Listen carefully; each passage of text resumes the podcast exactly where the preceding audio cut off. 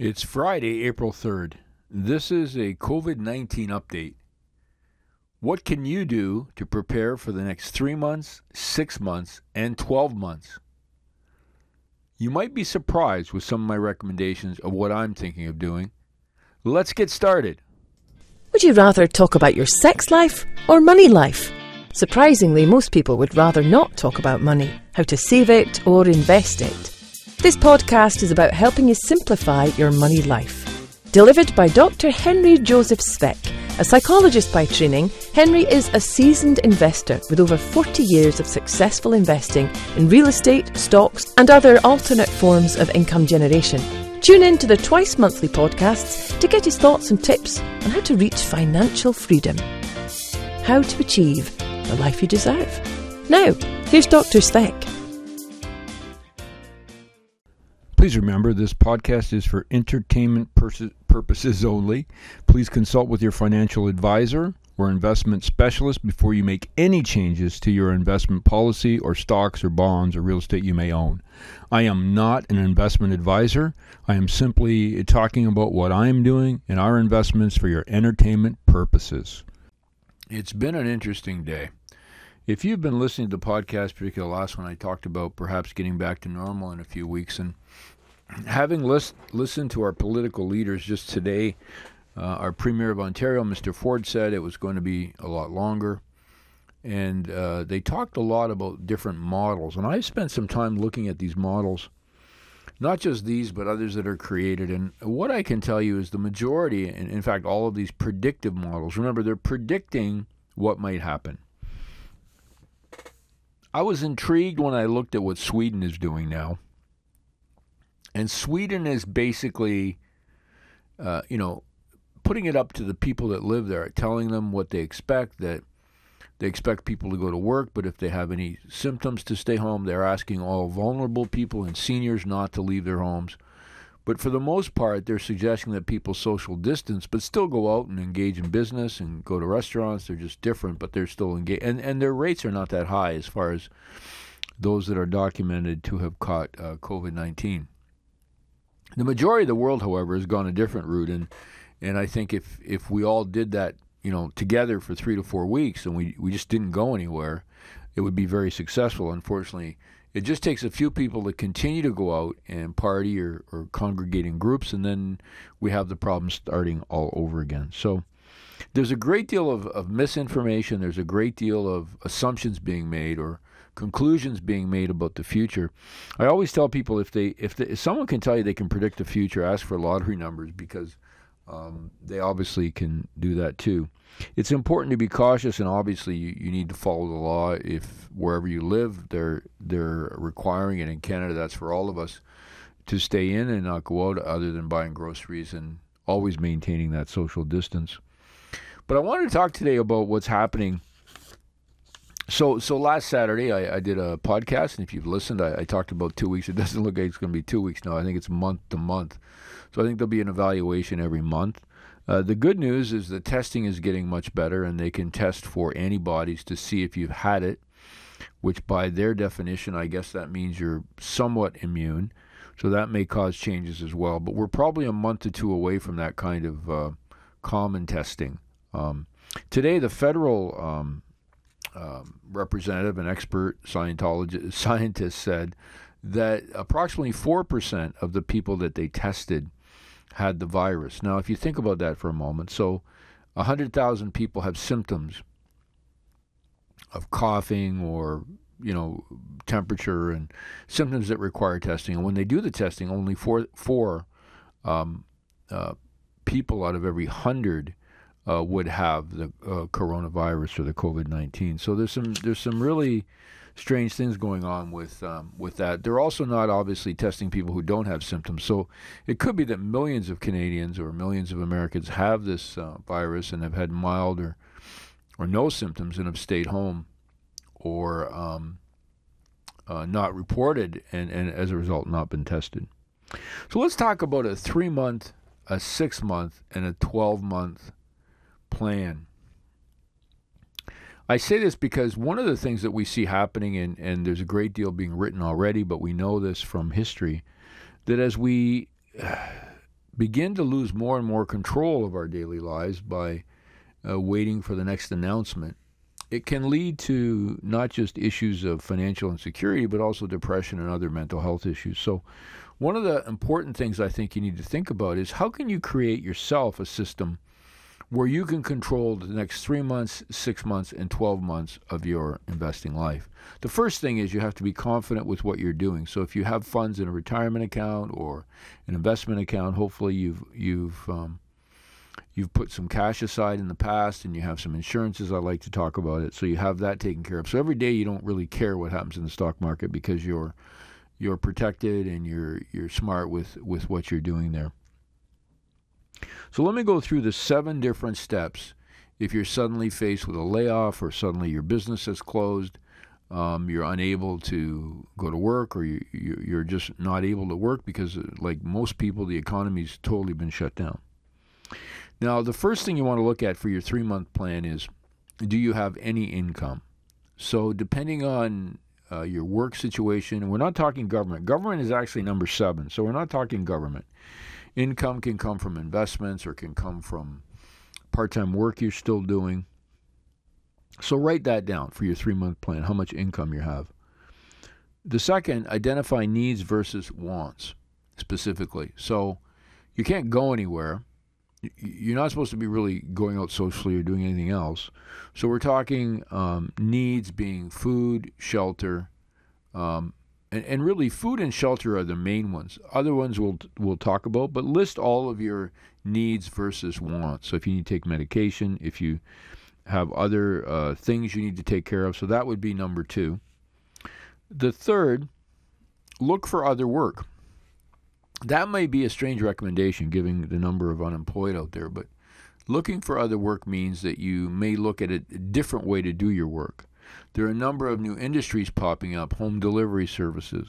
All kinds of new sort of things are happening. Or number 3 could also relate to how you can leverage your existing skills and experience into some other form or occupation. The 4th, take a look at what your expectations are. And we're going to talk about this at number 6 when we talk about retirement funds. But We have expectations about how our life should be, and this sudden change from COVID-19 meant we had to look at things differently. So I want you to take a look at things. Everything's open for discussion. Everything is open for discussion. So if you have a garage full of things you're not using, ask yourself, is there any way I can turn any of this into income or cash? Can you negotiate with anybody? So we've heard of all kinds of programs being involved where the banks technically are supposed to give you a chance to not pay your mortgage for a couple times, and then they'll add that to your principal, whatever it may be. But I'm talking about negotiating for other costs. Is there a way for you to negotiate and be able to do a win-win with a local farmer? Let's assume you have a local farmer who may have beef or chickens or eggs. Is there a way for you to negotiate and get a good price where the farmer still feels that they're being not taken advantage of, and you as a buyer are going to get better quality food for less? The other part with that I want to add is that you look at starting garden. We're almost into the spring now. What seeds can you get when you're at the grocery store? What seeds you may have at home? Can you order some online? And plan on, working with your family to create some form of garden at home for food. And that's not only for yourself and your family, but perhaps to share with neighbors. It only takes 2 to 4 tomato plants, depending on the tomato plant. You're going to have all kinds of tomatoes in the summer. So there's all kinds of things you want to start planning now to be able to negotiate. The other part with that comes with things like hydro bill and your taxes. I'm not sure if you knew this, but for most municipalities, if you don't pay your taxes, yes, they charge you interest, but you could not pay taxes for well over a year before it gets sort of nasty. Now, it's not something you want to do right away. It's the same with the power. I don't believe anyone's going to be in trouble with their hydro bill if they don't pay it or for a while if they can't. You need to understand that these are large government organizations, power, heat, water, the municipalities, If you're renting in a duplex, think for a moment. It could be a retired couple, and your rent could be their entire income. So if you're having trouble with rent, sit and talk with them, but make sure you understand that they should be up there with your food costs. And you know, you want to make sure you understand it's a need, not a want, when it comes to taking care of that. The number 6 really has to do with my look where you take a different look at your life. You had no expectations a month ago that you would even think about accessing any retirement funds you may have, any insurance policies you may have that have cash value where you maintain the insurance, but you take some of the cash if it's possible. You want to look at that, probably not for the first 3 months if you can, or even the 6 months. But if you're planning for 12 months, think about that perhaps in your 7th or 8th month if you have to. I'm not sure it's going to be needed beyond 3 months, but I think if you have a plan, it's helpful because your mind can rest at ease knowing that you have a plan in place. Retirement funds, generally, if you have an RSP in Canada, obviously those funds hold back, and who knows by then what will happen with the government doing that, but they may hold back or not the 30% for taxes, but you will get that back anyway if you're not working. The second part with that has to do with any other ways to access those retirement funds where you can use the funds but not be hit with taxes. Now, number 7 is what really many people think is number 1, which is the government plans that have been announced. I'm not that optimistic that the majority of these government plans are going to be initiated seamlessly and that people will be able to access them. I hope I'm wrong, but those are a bonus. If you can work through number 1 or 6 without number 7, which is the government plans, and get to a point where you're comfortable knowing that you have your needs met for 3 months or 6 months or 12 months, and the government programs happen to work, then that's great. One of the things I didn't talk about was a line of credit. If you have that available, it's very difficult to get now if you haven't opened one up, but if you have that, that can be also with number 6 as far as retirement funds.